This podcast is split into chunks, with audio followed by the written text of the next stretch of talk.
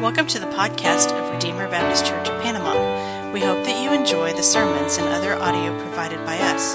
Feel free to share what you find here, and we hope that it will be beneficial to you as you seek to know and follow Christ.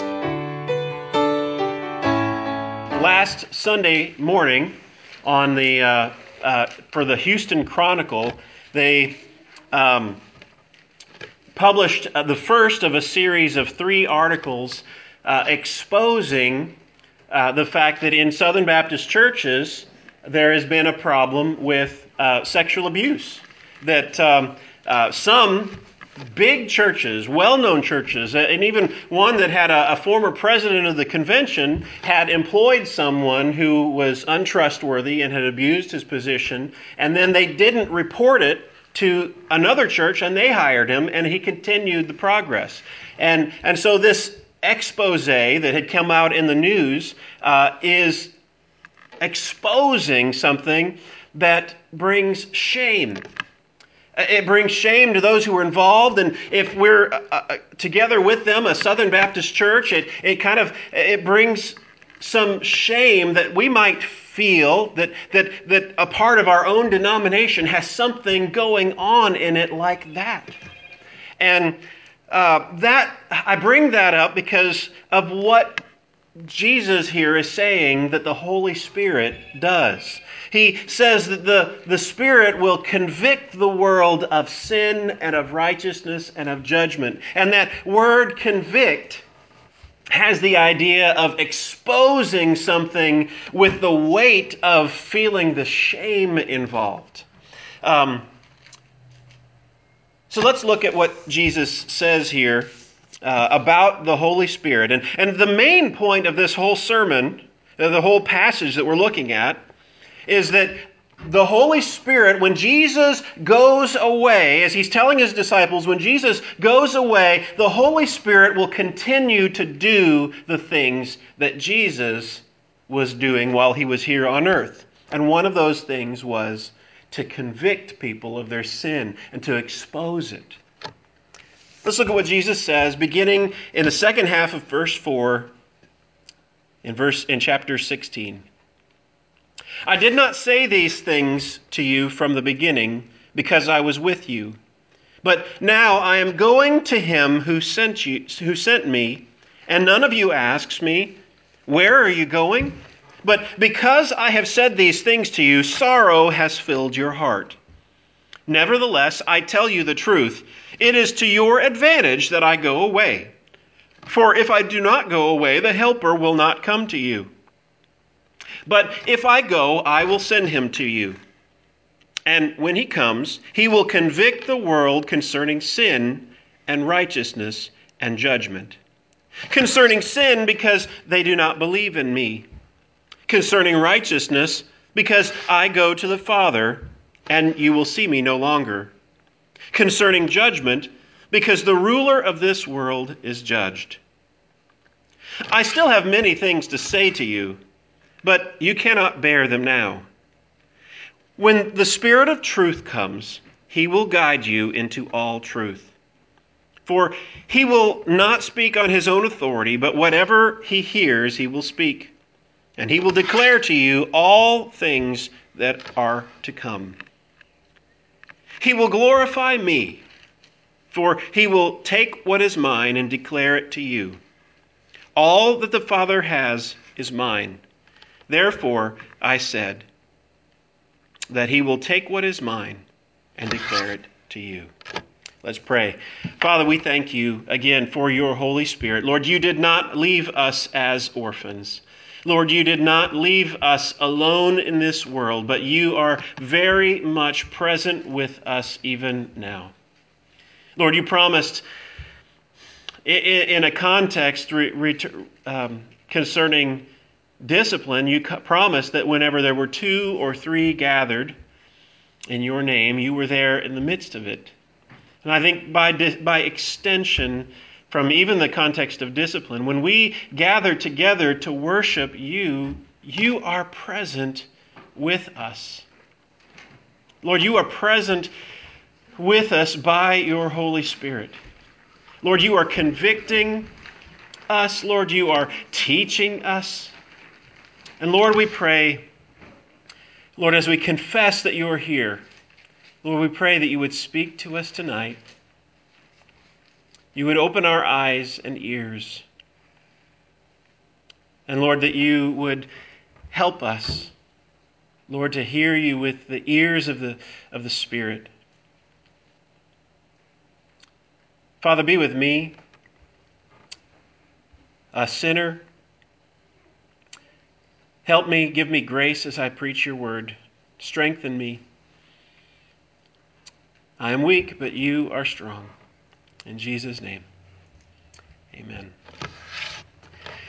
As we've been looking at these discourses that Jesus is giving from the time of uh, whenever he met with the disciples and he was uh, washing their feet up in the upper room and they had the, the Lord's Supper and then Judas went out. He's been giving this address, preparing his disciples for when he goes away. So he's he's been talking in, through several passages that we've been looking at how, how he is getting ready to go away, but he's sending another helper, another comforter, another one who will do the same things that he is doing. And he's continuing on this, uh, this same pattern. He's telling us that the Holy Spirit will come and he will do the things that Jesus was doing whenever he was here present. We look at verse 1 and it says, I did not say those things, these things from, to you from the beginning because I was with you. But now I am going to him who sent me, and none of you asked me, Where are you going? Now, first of all, Jesus says, I didn't say these things to you from the beginning because I was with you. He's noting that there is a change that's taking place.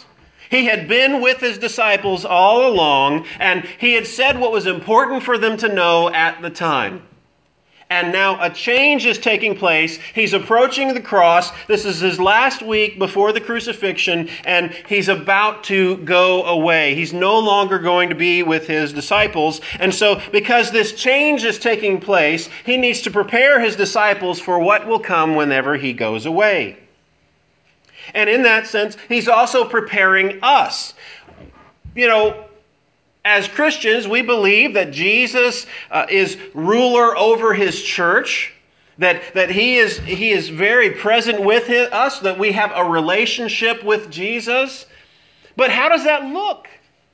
We, we, we can't sit down and, and have a conversation with Jesus and be able to see him and, and feel him and touch him the same way his early disciples did. But we have that relationship with Jesus through the Holy Spirit that he sent. The Holy Spirit listens to us when we pray. The Holy Spirit is there for us in very much the same way that he was, that, that Jesus was with his disciples physically.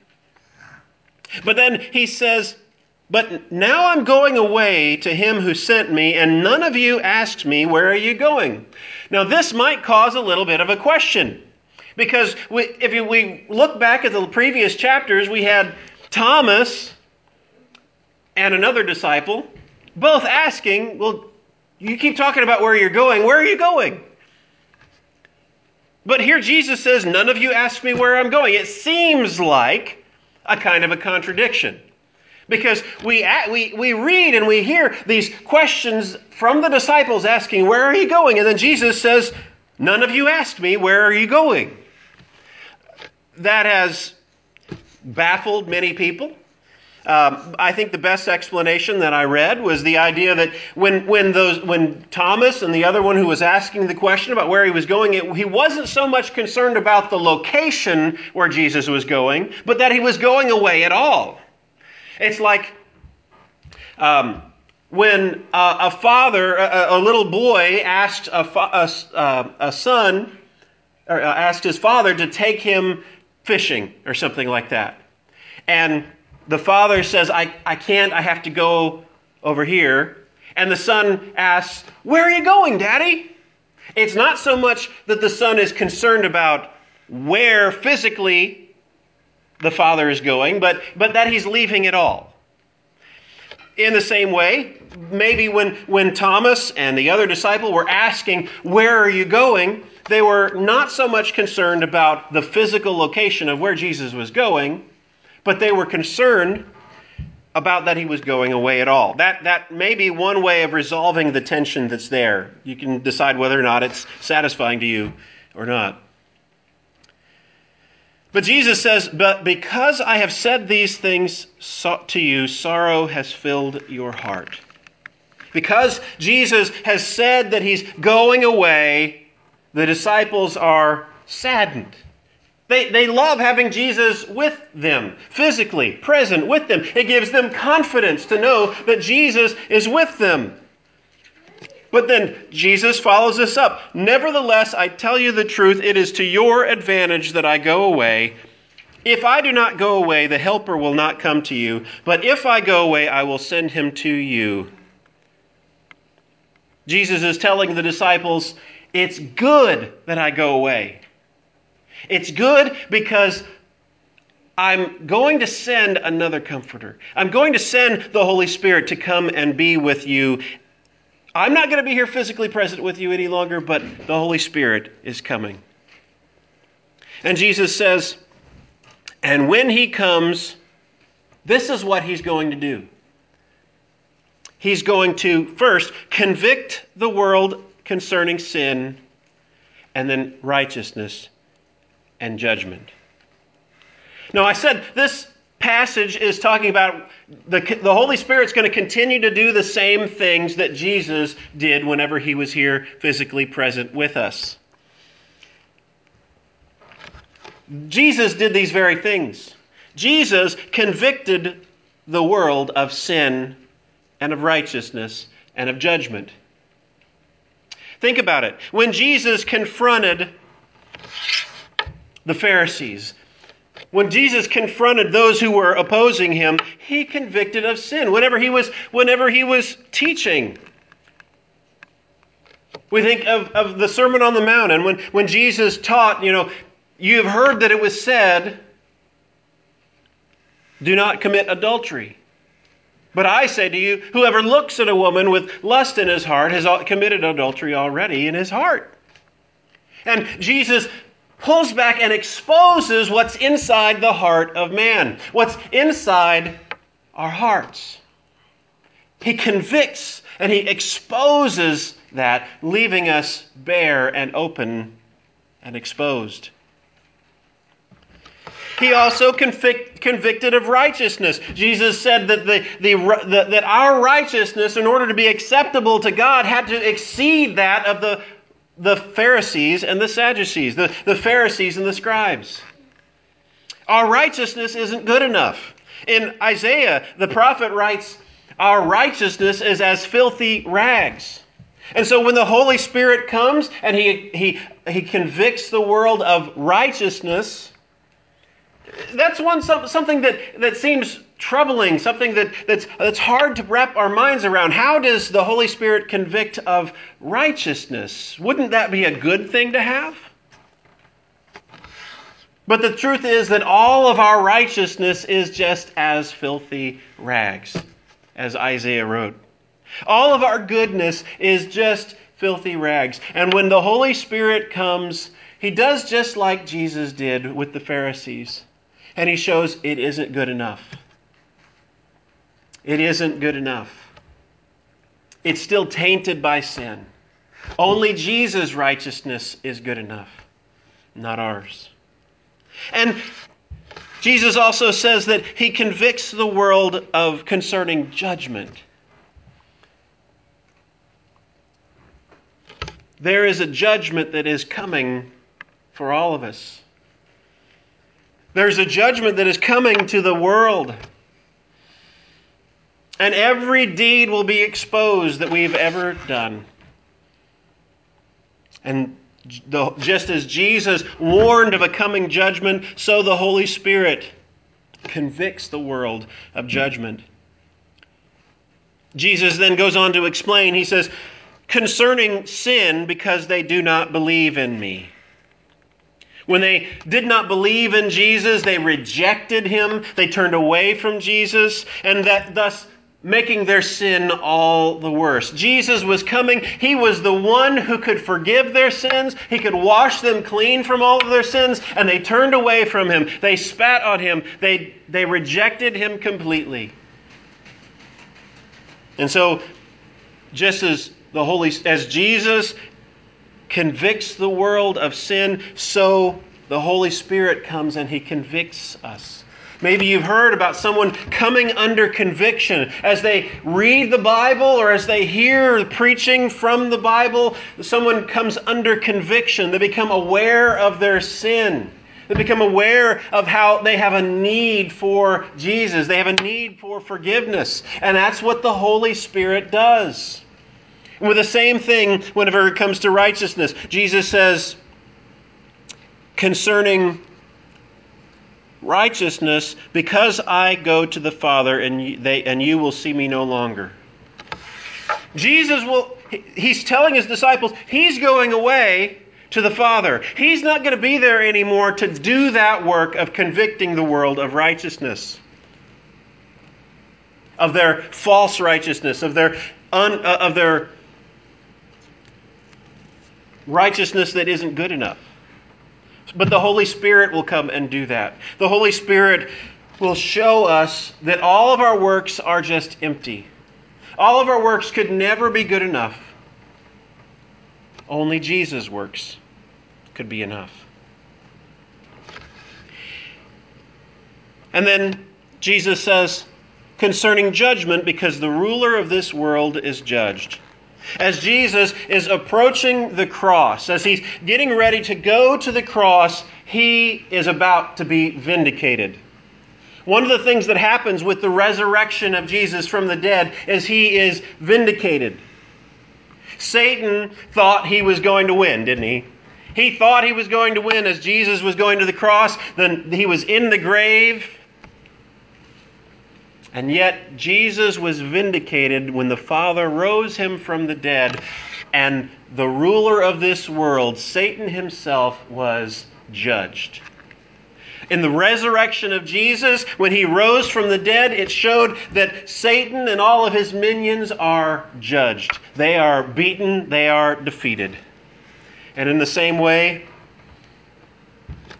the Holy Spirit convicts us of our sin. He convicts us of our righteousness that could never be good enough, that falls short of God's ultimate standard, perfect standard. And He convicts us that there is a coming judgment. A judgment that we will all stand before God one day to account for what we have done. Verse 12 I still have many things to say to you, but you cannot bear them now. Let's go back and remember the context here we're talking about. Jesus is going away. He's telling them things that they hadn't heard yet, but there's still things yet that they are not ready for. There's still things that they won't have the capacity to understand until after the cross, after he has risen from the dead. Jesus is warning them there are some still some things that you'll need to learn. But it will come in time when the Holy Spirit comes and teaches you those things. Jesus says, when the Spirit of truth comes, he will guide you into all truth. For he will not speak on his own authority, but where, whatever he hears, he will speak, and he will declare to you the things that are to come. He will glorify me, for he will take what is mine and declare it to you. All that the Father has is mine. Therefore, I said that he will take what is mine and declare it to you. Jesus, as we had heard earlier in the Gospel of John, he says the same kind of thing about himself. He says, What I've heard from the Father, that I declare to you. Now he's saying, What the Holy Spirit says to you, he's gotten from me. And then he clarifies that he's, it also comes from the Father because everything that was Jesus's is also the Father's. This pointing to the fact that the Father, the Son, and the Holy Spirit are all three the same God. That they own it together. That all these things that they're revealing to us come from the same unified God. But this is another thing that the Holy Spirit will continue to do after Jesus is gone. Jesus had taught his disciples, and when he died on the cross, rose again, and then ascended into heaven, whenever he's not physically present with his disciples anymore, he tells his disciples the Holy Spirit, the Spirit of truth, will come and lead you into all truth. Now, there is a danger as we look at this passage. We have to remember Jesus was telling this to his disciples. They were at, at, a moment in the history of salvation in which they had not yet seen the cross and the resurrection. They had not yet seen the coming of the Holy Spirit. And so I, I believe that this was mainly meant for them, for his disciples. I don't believe in a continuing revelation of, of, of continu- he, he revealed what he revealed to the apostles and the prophets. We're not to look for the Holy Spirit to now teach us new things that go in contract or add to what we've already had in God's Word. As the as the new as the new church as the apostles had no longer had Jesus with them they had the Holy Spirit uh, um, inspiring them to write down what the holy what he was teaching them in the gospels in acts and in the letters and in revelation it can be dangerous. There are, there are groups around that want to say, well, we have new continuing revelation. And when they uh, do things that um, may accept new cultural changes uh, uh, about sexuality, about all these different kinds of things, they might blame that on the Holy Spirit. Well, you have, just have to be open to what the Holy Spirit is leading us now. But that's, that's blasphemy. The Holy Spirit has revealed what He will reveal concerning God's Word to the apostles and the prophets. And we stand on this word, and nothing that the Lord opens our eyes to is going to go against this word. But at the same time, I don't want to minimize the Holy Spirit's work in our lives today. I think primarily we need to understand that in terms of the, the, the, the Holy Spirit open the eyes of the apostles to be able to write down Scripture, but at the same time, He is still there present with us, teaching us as we go as well. He's not going to reveal some new information that we didn't know before from the Scripture, but He's going to open our eyes to see things in the Scriptures. He's going to illumine our minds so that we see things and we will be able to grow and advance in our knowledge of Jesus. We will be able to grow and advance in our knowledge of His love for us and for of His grace. Nothing that will contradict what He's already revealed but He'll illumine us so that we can grow in our relationship with Him. All that said,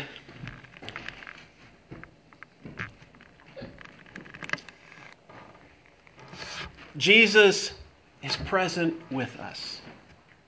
He's not here physically present, but He sends the Holy Spirit to be with us and when we hear from His Word, when we hear from God's Word, the Holy Spirit is doing things inside of us that no one can see. He's exposing what we need to repent of to us. He's opening our eyes and He's illuminating us to see the things that we need to turn away from. He's doing the same thing that Jesus did when he was here present with us. And he's leading us and he's teaching us to walk in a deeper and closer relationship with him and a deeper and closer dependency on him. Believers, the Holy Spirit is there. He is our friend, He is our guide, and He comforts us and he sometimes provokes our conscience. He sometimes can annoy us.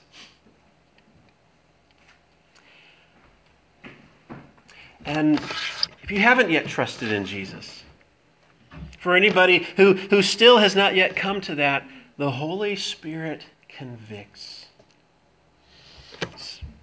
The Bible tells us that the preaching of man is foolishness to the world.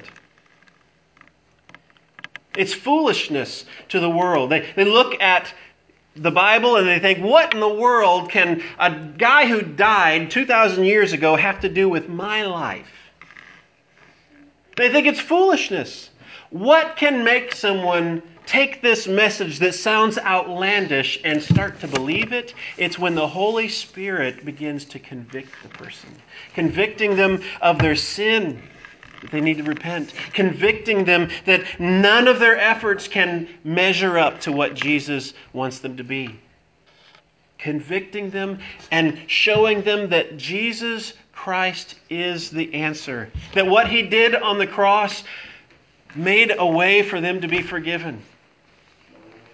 That they can look to him in faith. That they can understand that Jesus paid for their sins. That his death and resurrection was their substitute. And look to Jesus. If you find yourself under that conviction, under that conviction of knowing that you're a sinner and that you need relief from that sin that the Holy Spirit is convicting you of, look to Jesus. Look to Him in faith. He is the only answer to that. It's just like what He said earlier in the Gospel of John. Just like whenever He said that just like Moses rose a bronze serpent in the wilderness, and everybody who looked at that was saved from having been bitten from the snakes, so the Son of Man must be lifted up. When you feel the weight of conviction of sin, the only relief that is available is to look to Jesus. So, anyone who, who hasn't yet done that, look to Jesus. And if you have, if you are a believer, continue the same thing. We continue the whole Christian life is one of looking to Jesus. Looking to him. That is where our great comfort is.